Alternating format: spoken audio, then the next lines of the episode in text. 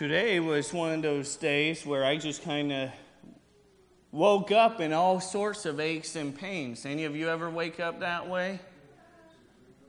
Well, yesterday we were at, uh, they call it the Northwest largest garage sale. And so I had this heavy typewriter in one hand, some other stuff in this other hand.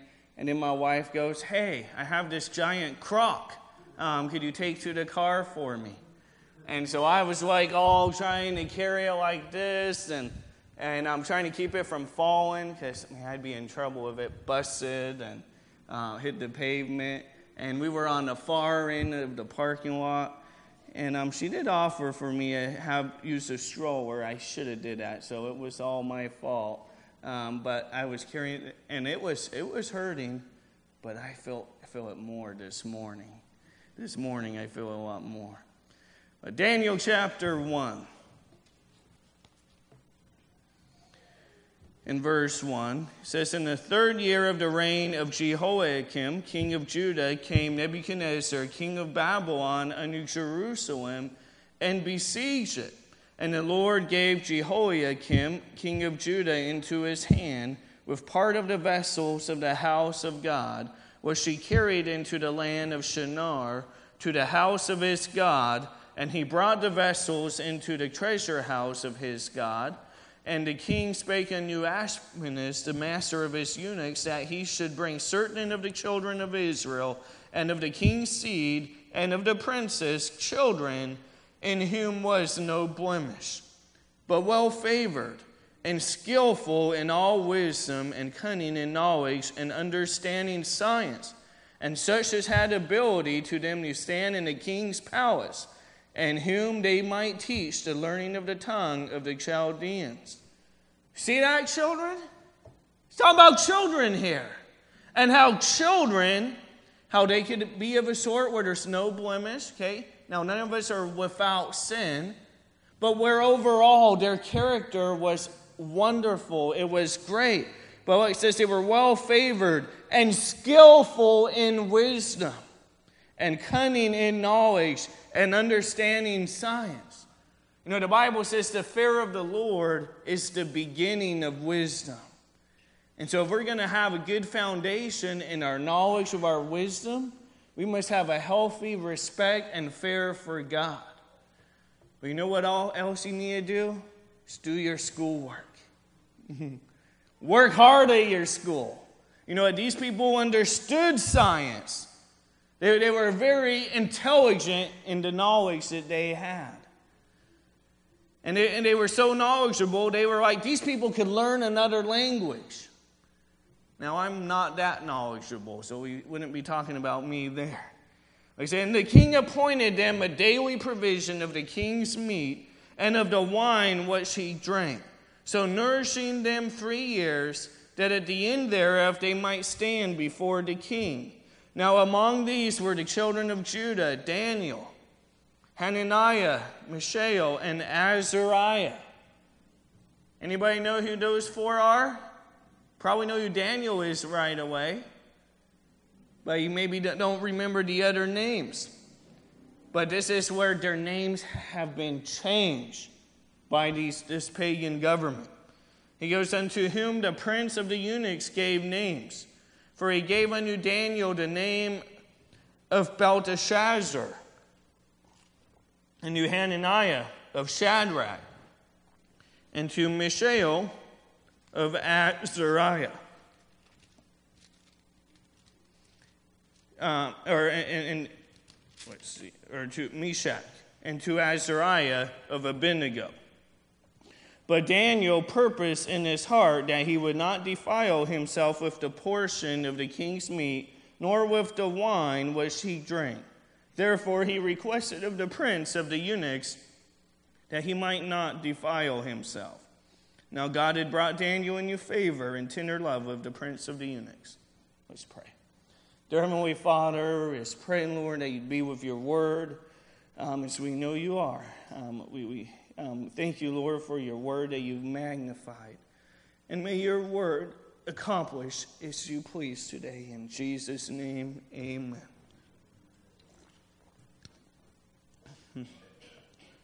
We just had one child, second one on the way.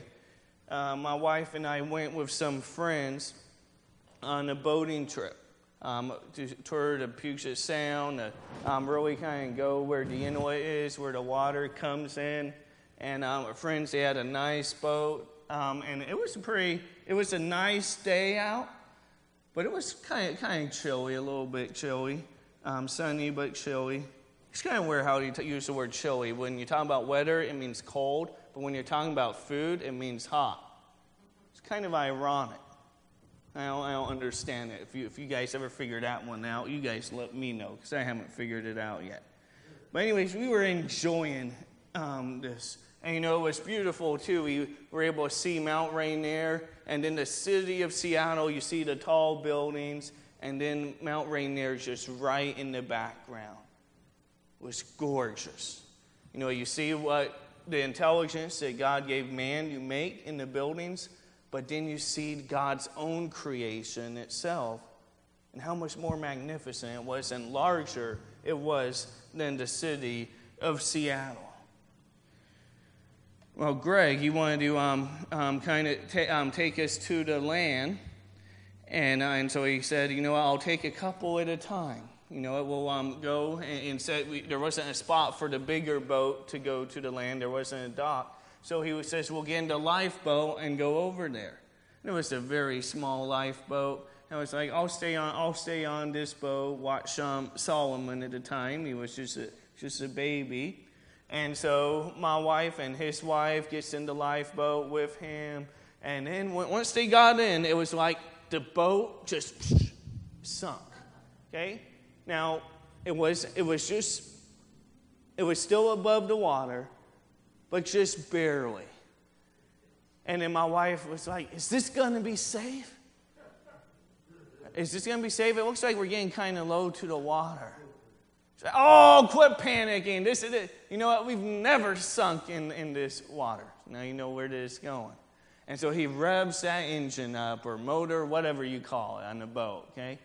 And then he revs it up, and, and, and then it just went under a little bit, and some water creeped in. And then all of a sudden, the woman stood up, and that pushed the boat under. That, that reaction, or that force. And it was cold, they tell me. I was glad I stayed on the boat. I was on the lifeboat, they were on the dead boat. And, and, and, first, and, and, and then he tells them, sit back down. And they sit down, and then the water's just up to them. And he's just telling them, just stay, stay there.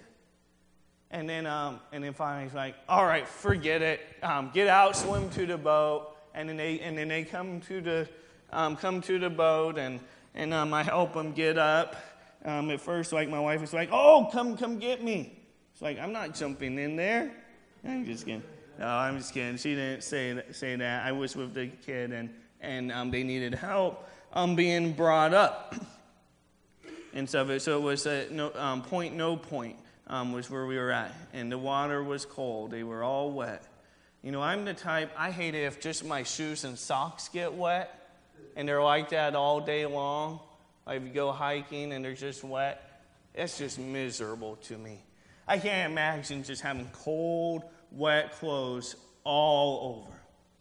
But you know what? Through all that, they weren't complaining, they weren't whining. They had a good spirit about themselves. You know, they were laughing about it. Now, Greg, on the other hand, inside, he was probably like thinking, man, now I got salt water in my motor. This is going to take um, more cleaning. And we're going to talk about Daniel, about his spirit, his attitude um, that he had in life. You know, sometimes we make the mistake of and think of the book of Daniel as a bunch of children's stories, but we need to remember it is actual history and inspired scripture for our learning. It's not just the children's stories, it's for all of us. Um, and, and Daniel is real deep, real rich um, in his theology. Well, you have Daniel and his three friends. Hananiah, Mishael, Azariah. They had some troublesome and intense times that they were going to face. As teenagers, they were taken captive as slaves by Nebuchadnezzar. Just try and put yourself in their shoes. That you know you're with your family, and then all of a sudden, Babylon, they come in, the Assyrians, um, they come and they attack you. I mean, you know, it is one reasons, okay, again, that Jonah didn't want to go preach to the Assyrians. Okay, he knew how evil, he knew how wicked they were. And he knew God was a gracious God, a merciful God. But, anyways, they're taking his teenagers captive to go be slaves. And they're wanting to take the, the best of the children where they could brainwash them, where, where, they, where they could control their minds. And so they attended the Babylonian brainwashing school um, for about three years. And then they have their names changed. They're trying to give them a complete new identity. You know, sometimes people may think, oh, what's the big deal? I changed my name when I got older. Some people do that. Well, you know what? That was your choice. You changed your name. But this was names that was being forced upon them. They wanted them to basically forget their old heritage, and they wanted to give them a new name, a new identity, and their new names were very insulting. You know, these no doubt come from families that serve Jehovah God, that um, worship the one true God. And then we see that Daniel, whose name means God is judge, that God is judge, that Jehovah God is the supreme judge. And then his name is changed to Belshazzar. You know what that means? Worshipper of Baal. What an insult. He had a name, a wonderful name that, that meant that God is judge to then now being called a worshiper of Baal, a false God. Hananiah means the Lord is gracious. And his name is changed to Shadrach, which means illumined by the sun god, the sun god demon. What another insult. Mishael, which means who is like God, that he tries to walk as God is changed to Meshach, which means who is like Ishtar, the goddess of fertility. Azariah meant the Lord is my help. And his name changed to Abednego, which means the slave of Nabu, the God of wisdom and education. And so this is a big deal that they're getting their names changed away from one that would recognize a worship of the one true God to then being changed to basically be saying that they are followers of these false gods. Now, that's just on the surface because we see internally their minds, their attitudes, their hearts did not depart from the one and true living God. We see that their convictions are tried. You know what's interesting to see sometimes? I say interesting, but it's really not interesting, okay? It's just kind of, it's a bummer to see. But you see Christians that will have strong, solid convictions based upon Bible principles and Bible commands. And then when they start being around other Christians that don't have those standards, don't have those convictions, they kind of throw them away. Which shows that they were just having those convictions to please man. And that's not why we have convictions. We're to have our convictions because we see it from the Word of God. We're instructed from God's Word how, how we're to live. These men, they were being challenged in their convictions. They were told to drink wine. They weren't drinking wine before. They were told to eat meat that was either considered unclean or that it was offered unto idols. You think about it, they're taken as slaves. Okay? This is the only way they're going to get their food is if they eat this meat and drink this wine. And yet, what we end up seeing, they refuse. And, and we see with Daniel that, you know what, he tries to have a positive attitude about it. You know, he doesn't just try to be like, I'm just going to be a rebel with a cause. No, you know what? He, try, he talks with tact and um, he, he, he, talks carefully and he kind of asks him, you know what? Um, could, could we have this diet? You know what? Could, could we prove it to you that, you know what, this diet will make us healthier where we could be better servants? But to get their convictions tried, and yet they stood by their convictions. Then they end up under a threat of death if no one could give an interpretation to Nebuchadnezzar's dream. See in the Bible that Daniel ends up giving the interpretation of the dream. The king made Daniel a great man, gave many great gifts, made him ruler over the whole province of Babylon, chief of the governors over all the wise men of Babylon. And then Hananiah Mishael and Azariah were set over the affairs of the province of Babylon. So, first, these people were taken as slaves, but then they are lifted up where they're really of people of good, great prominence. And then comes the next task, or the next conviction that was to be tried. And that all the people were told to bow down to the golden image of Nebuchadnezzar. This huge image.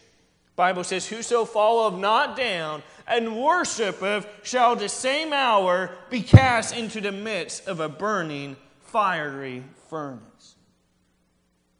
Doesn't sound like fun at all. Be easy to say, hey, you know what? I'll just bow down with my body, but inside I won't really worship. Nope, that's not what they even did. They refused to bow down. And you imagine thousands of slaves. And then you have these other people that were given good prominence. And these are the ones that don't bow down. They end up sticking out. And so then they end up getting thrown into the fiery furnace. And so the message was bow or burn. The image of gold of Nebuchadnezzar's image stood 90 feet tall, 9 feet wide.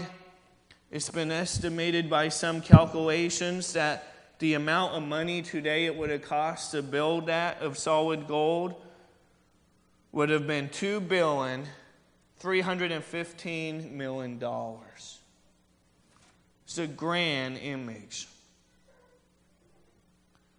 You know, the men turn the boys Hananiah, Mishael, and Azariah to the king. These men, O king, have not regarded thee. They serve not thy gods, nor worship the golden image which thou hast set up. Go ahead and turn to Daniel 3.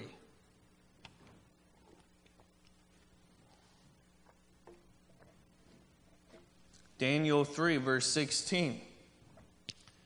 This is their response to the king. O Nebuchadnezzar, we are not careful to answer thee in this matter. You know what this mean, You know what? This isn't something we're fretting about. We are not struggling on what are we going to say to the king.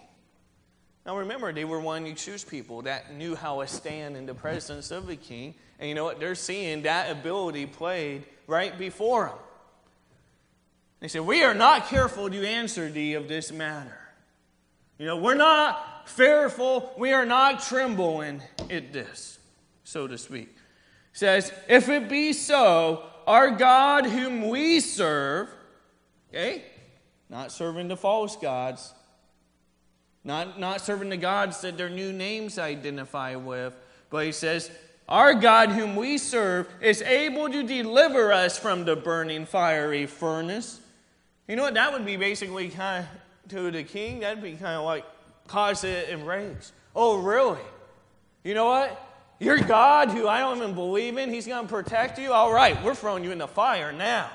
You know, we're going to make it seven times hotter. He goes, What?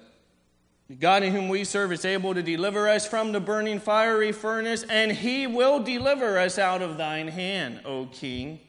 But if not, Be it known unto thee, O king, that we will not serve thy gods, nor worship the golden image which thou hast set up. Man, their convictions are being tried. But they stood strong through it. These are young men, probably upper teenage years around now. Maybe, maybe early 20s, maybe. But these are young men, and they're standing up, and they're realizing that God can. God can deliver us. And they had the faith that God would deliver them. But they were, had the mindset even if God doesn't, we're still not going to worship your gods. We're still not going to bow down to your image. You know what? God, He could choose to do what He wants. He could deliver us, or He could choose not to.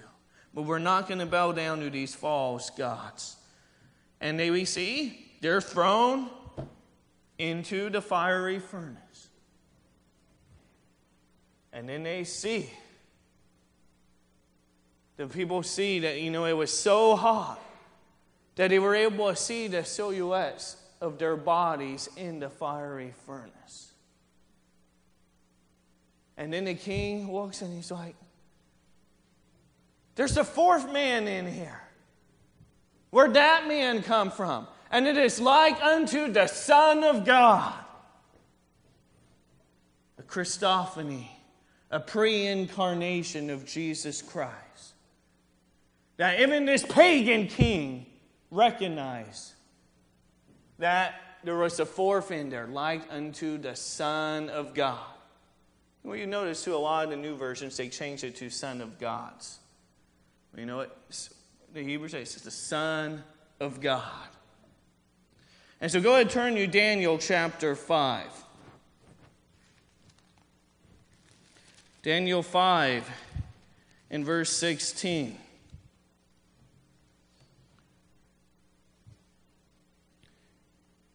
It says, And I have heard of thee that thou canst make um, interpretations and dissolve doubts.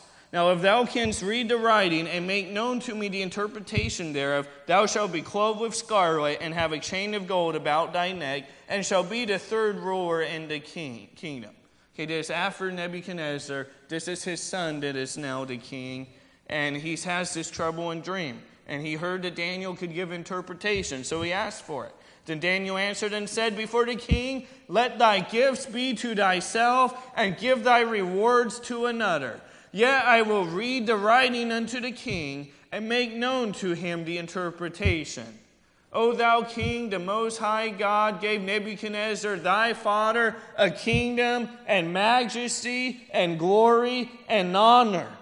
And for the majesty that he gave him, all people, nations, and languages trembled and feared before him. Whom he, he would, he slew. And whom he would, he kept alive. And whom he would, he set up. And whom he would, he put down. But when his heart was lifted up and his mind hardened in pride, he was deposed from his kingly throne, and they took his glory from him. And he was driven from the sons of men, and his heart was made like the beasts and his dwelling was with the wild asses. They fed him with grass like oxen, and his body was wet with the dew of heaven, till he knew that the Most High God ruled in the kingdom of men, and that he appointed over it whomsoever he will. And thou, his son, O Belshazzar, hast not humbled thine heart, though thou knewest all this but hast lifted up thyself against the Lord of heaven, and they have brought the vessels of his house before thee, and thou and thy lords, thy wives, and thy concubines have drunk wine in them, and thou hast praised the gods of silver and gold, and of brass, iron, wood, and stone, which see not, nor hear, nor know, and the God in whose hand thy breath is, and whose are all thy ways hast thou not glorified? Then was the part of the hand sent from him, and this writing was written. And this is the writing that was written mene, mene, tekel, um, upharsin. Okay, so here, the son of Nebuchadnezzar, he's ruling in pride, and Daniel points out to him That you know what? Your father, the reason he was able to have the kingdom that he had was only because the sovereign God enabled that to happen. But then when he became haughty, that he became as a wild beast, an animal, eating with the ox. And then it wasn't until he realized and recognized wow, there is a God that rules in the affairs of mankind when he was put back in his kingdom. And so Daniel was telling his son this. You know, you know all this, you've seen it happen, but yet your heart is naughty. It is filled with pride, it is filled with arrogance. You think you are the chief of chiefs?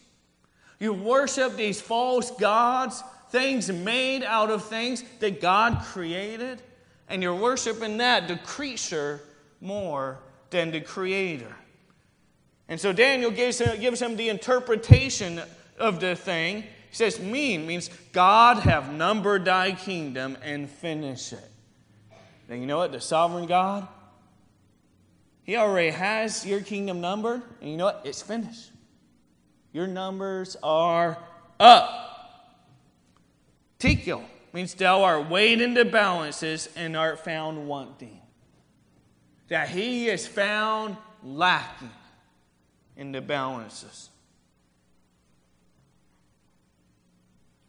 Peres, thy kingdom is divided and given to the Medes and Persians.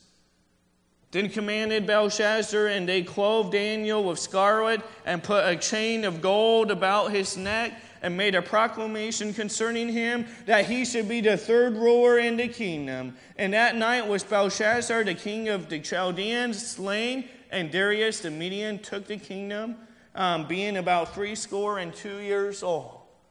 Okay, here's Daniel. He's lifted up again to be the third in the ruler in the kingdom under the son. The son's probably thinking, if I give him all these things, these things won't come to pass.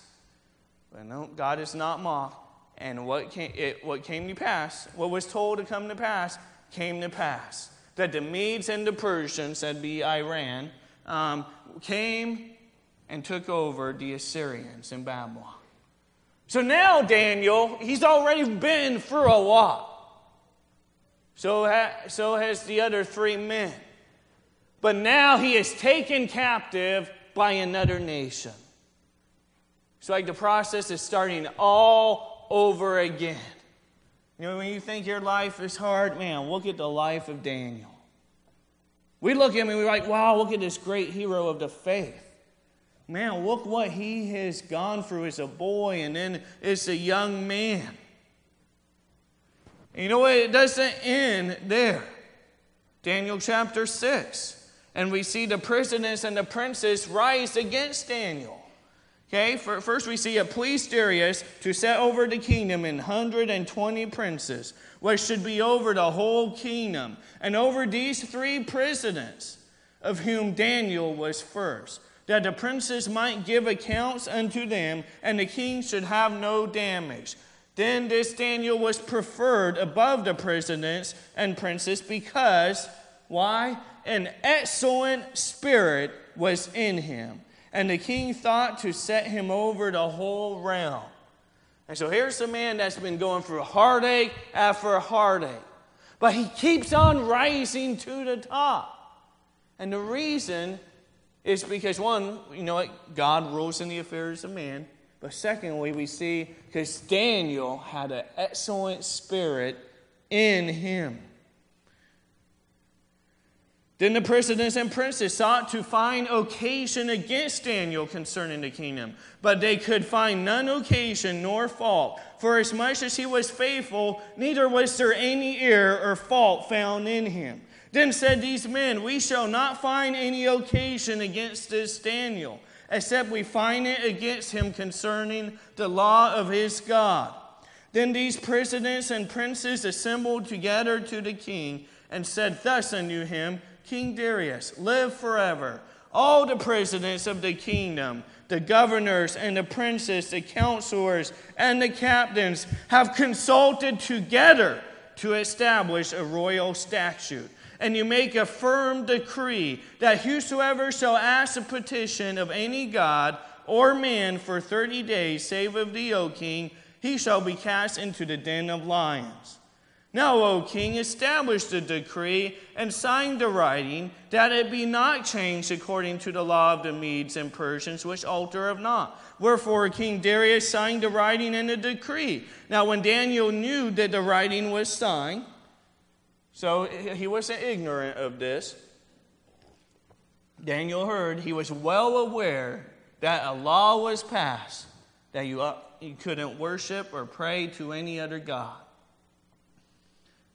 He goes, When Daniel knew that the writing was signed, he went into his house, and his windows being open in his chamber toward Jerusalem, he kneeled upon his knees three times a day and prayed and gave thanks before his God as he did aforetime. Now, he wasn't doing this to make a show. He wasn't trying to go, oh, you know look at me, I'm still going to do it. No, he's doing it because it says He's always done that. This is what he did aforetime. He went in three times a day, knelt down, and prayed. And it was looking toward his home where he came from. While he was away in a pagan nation, Daniel had an excellent spirit. Through tragedy, through hardship, temptations, through trials, he kept an excellent spirit even when others rose against him. You know, as Psalms 2 2 says, the kings of the earth set themselves and the rulers take counsel together against the Lord, against his anointed. You know, a specific prophecy applied uh, uh, in application to Jesus Christ. But we see that over and over again to any of really God's messengers. That, you know what, that the kings of the earth set themselves against them, against God's people. You know what? Daniel was without fault in his business dealings. He was faithful to the king who was over him and those under him. And he simply prayed three times a day as he did aforetime, willing to obey God rather than man. He was not willing to compromise. He stood strong. You know, a lot of times people say the way we need to reach people is we need a compromise. We need to yoke up with the world if we are going to reach the world. But no, if I was going to help my wife and the other lady get out of the water, the answer wasn't me jumping in there with them. Okay? They knew how to swim. Okay? If it was a child, I would go get them. Okay? That'd be a different illustration, okay? But, you know, the way I was able to help them best, because the boat was kind of high uh, from the water where, where you're able to grab on. I stayed up, and help them up. I wouldn't have been able to help them if I tried to get into water and tried to push them up. You know, a compromise with the world is not going to help us reach the world. Rather, it is going to help the world reach the church and bring the church down. See, Daniel ends up being thrown into the lion's den. Imagine all that. What would your spirit be like? Would it be provoked to anger, to be depressed, to feel lonely? Everyone, the world is setting themselves against you. Give up on God. To have the mindset that Christian life is just too hard. Well, what was the secret of Daniel's success? You one, we know he served the one and true living God faithfully. But we see that he had an excellent spirit. It was purpose in his heart that, you know what, his mind would be at ease because his mind was set on the Lord. You know what we see in Isaiah about those that have great peace, um, are those that have their mind fixed upon the Lord, trusting in Him. Daniel 6 3 says he was preferred because he had an excellent spirit. Excellent meaning being of great virtue, of worth, friendly, and pleasant. Daniel and his friends could have rationalized their hardships. They could have been like, the king had ordered it, it's the law. You know, that's how some Christians respond to some of these different laws that are passing. And then was it now California is voting on a bill to ban Christian books that talk about transgenderism or gender identity. They're wanting to pass a law that outlaws Christian books on the subject. It's not just against the Bible, that's against the United States founding document. Come on, of the freedom of speech. They're, they're attacking both. And their main reason is because they want to, they just want to promote the sexual immorality. But you know what some Christians in California will do if that passes? They'll be like, oh, okay, I guess is a subject we don't deal with, we don't talk about anymore. Well, I don't remember who it was, but one of the preachers spoke about how, you know, many times we want to avoid controversy. We don't want to deal with the issues of the day. And then this preacher says that, no, he goes, when that's the battle that's at the forefront, that's the battle we need to engage in. And now, granted, you know, we do need to be careful that we don't get sidetracked on issues where we omit the gospel. But the gospel, um, with the gospel, we are to stand for the entire thing of, of our faith, um, of the Word of God. Some Christians would rationalize, go, the king ordered it, it's the law.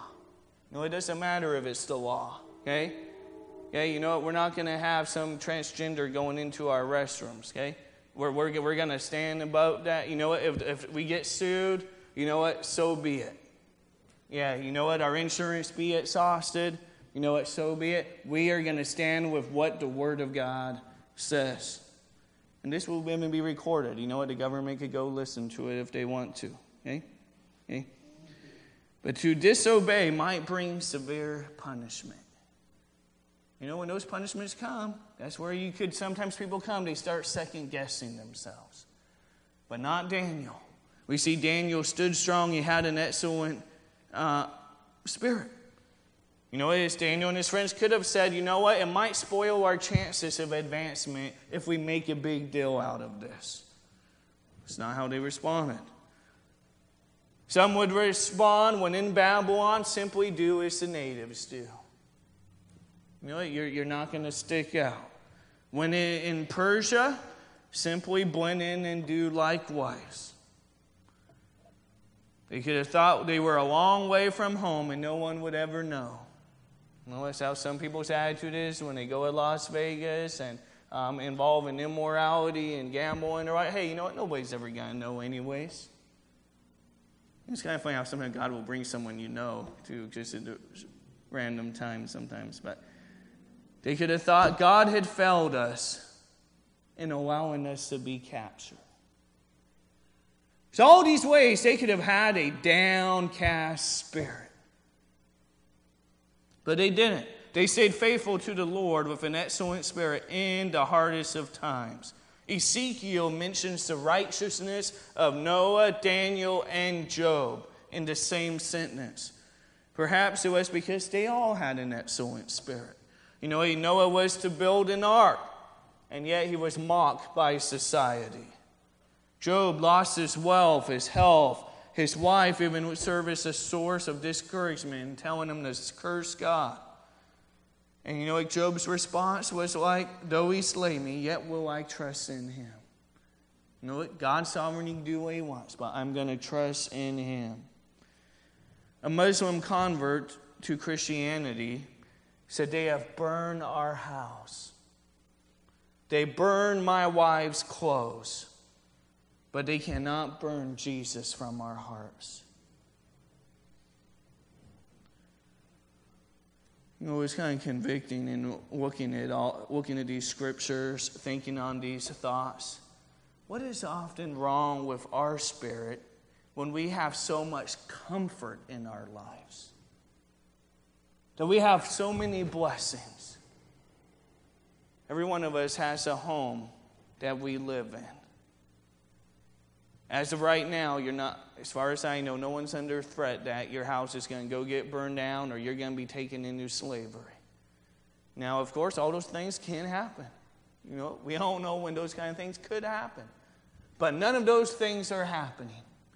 Some of you may have some health issues. Um, there may be that. But then you be thankful for the doctors that you have and stuff. But we see in Daniel's life and the other three men hardship after hardship. And yet they had a joy. They had an excellent spirit.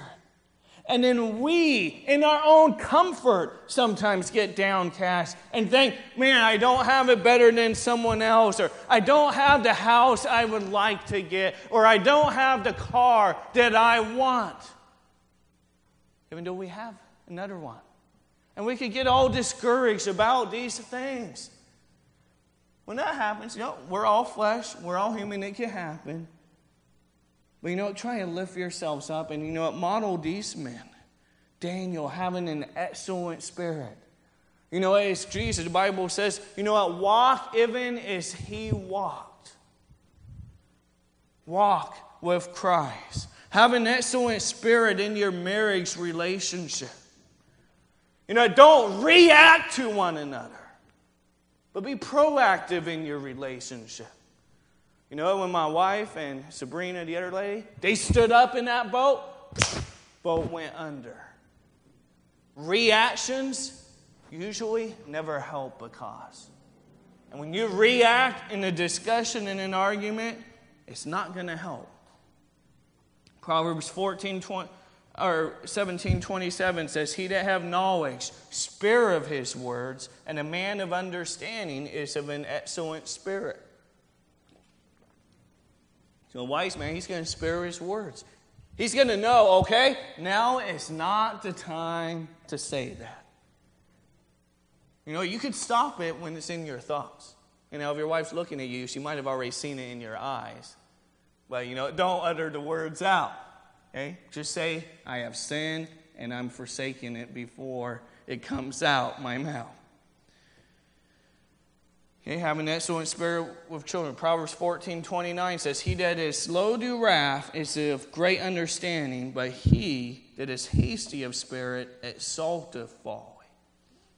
You know, in our parenting, you know, we want to make sure we have an excellent spirit when we're around our children. Not to provoke unto wrath and um, discouragement. You know, we need to make sure that on the job that we have an excellent spirit. The politics at work, as bad as they may be, don't let that get your spirit down. You know, I know, you know, when uh, in Bremerton, you know, people that were talking about at the shipyard. That you know what? That, that, the, sometimes the young men that, that weren't working, they would always get the advancements. That us older men, we just, we just, they don't care about us anymore. Well, whether that is so or not, having that kind of spirit, it's not going to help you get promoted in the first place. And we need to understand that again, that God, He rules in the affairs of man, and He could give the promotion or decline the promotion. So our job is simply to have an excellent spirit regardless of the circumstances at work. Doesn't mean you agree with everything that's maybe happening there, but you can have an excellent spirit throughout it. Through advancement, through prosperity, instead of being prideful, be thankful. When you lose your job, be thankful you still have the same God that could give you another one through trials. And you know, as I mentioned earlier, it was amazing seeing Mount Rainier and seeing Seattle in front of it.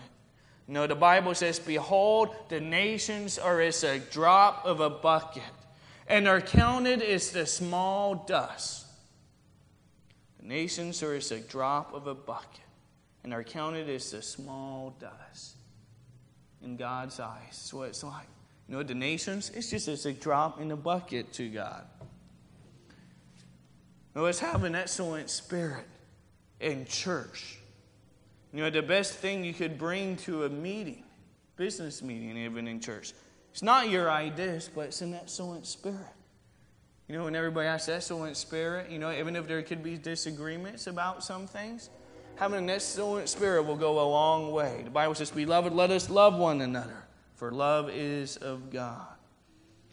Daniel 2.27, we see that Daniel, in his excellence of a spirit, having an excellent spirit, he had humility.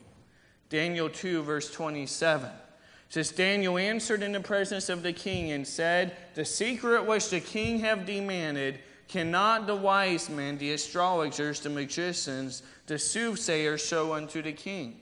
But there is a God in heaven that revealeth secrets, and maketh known to the king Nebuchadnezzar what shall be in the latter days. Thy dream and the visions of thy head upon thy bed are these. And he goes on.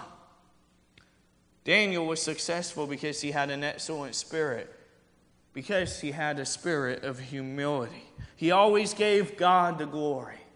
He never tried to promote himself. And we see God lifted him up even to the point of receiving worship. Now we know we're not to worship anything else but God. But there are times where we see that God lifts men up where others worship them. Not that the worship is condoned, but it's just that God lifts them up in a high prominence. In 246, then the king Nebuchadnezzar fell upon his face and worshiped Daniel and commanded that they should offer an oblation and sweet odors unto him. And we see Daniel's attitude, he was always like, No, you keep these to yourself. You know, it's not me, it's God that reveals the secrets. Daniel 6:24, the men that conspired against Daniel, they're the ones that got punished. Let the testimony of Christ shine through you. Daniel 6, verse 24. It says, And the king commanded, and they brought those men which had accused Daniel, and they cast them into the den of lions, them their children and their wives, and the, the lions had the mastery of them, and break all their bones in pieces, or ever they came in the bottom of the den. Then King Darius wrote unto all people, nations, and languages that dwell in all the earth Peace be multiplied unto you. I make a decree that in every dominion of my kingdom men tremble and fear before the God of Daniel. For he is the living God, and steadfast forever, and his kingdom that which shall not be destroyed, and his dominion shall be even unto the end. He delivereth and rescueth and he worketh signs and wonders in heaven and in earth, who have delivered Daniel from the power of the lions. So this Daniel prospered in the reign of Darius and in the reign of Cyrus the Persian. See, the testimony of Christ was so shining through Daniel that they, they were that the king was able to see finally that there is a God in heaven that he does rule and reign. And that to his kingdom there will be no end. It would go on and on. Let the testimony of his Lord shine through him. When you're in tragedy, when you're in hardships, when you're in any type of situation that would just make someone feel down, but you have an excellent spirit in you through the power of the Holy Spirit, you could really shine and make an influence in this world for good, for the cause of Christ. You know, sometimes someone sees, say someone gets fired from their job because on break they shared their faith with someone else. They get fired from it. And they just they leave the job, have a good spirit, good attitude, and the people see it. That could make a difference. Daniel 6, um, verse 23.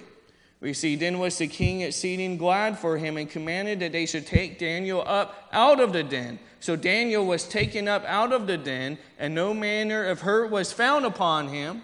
Okay, why? Says, Because he believed in his God. Faith. He believed in his God. That's why the lions didn't devour him because he believed in his God.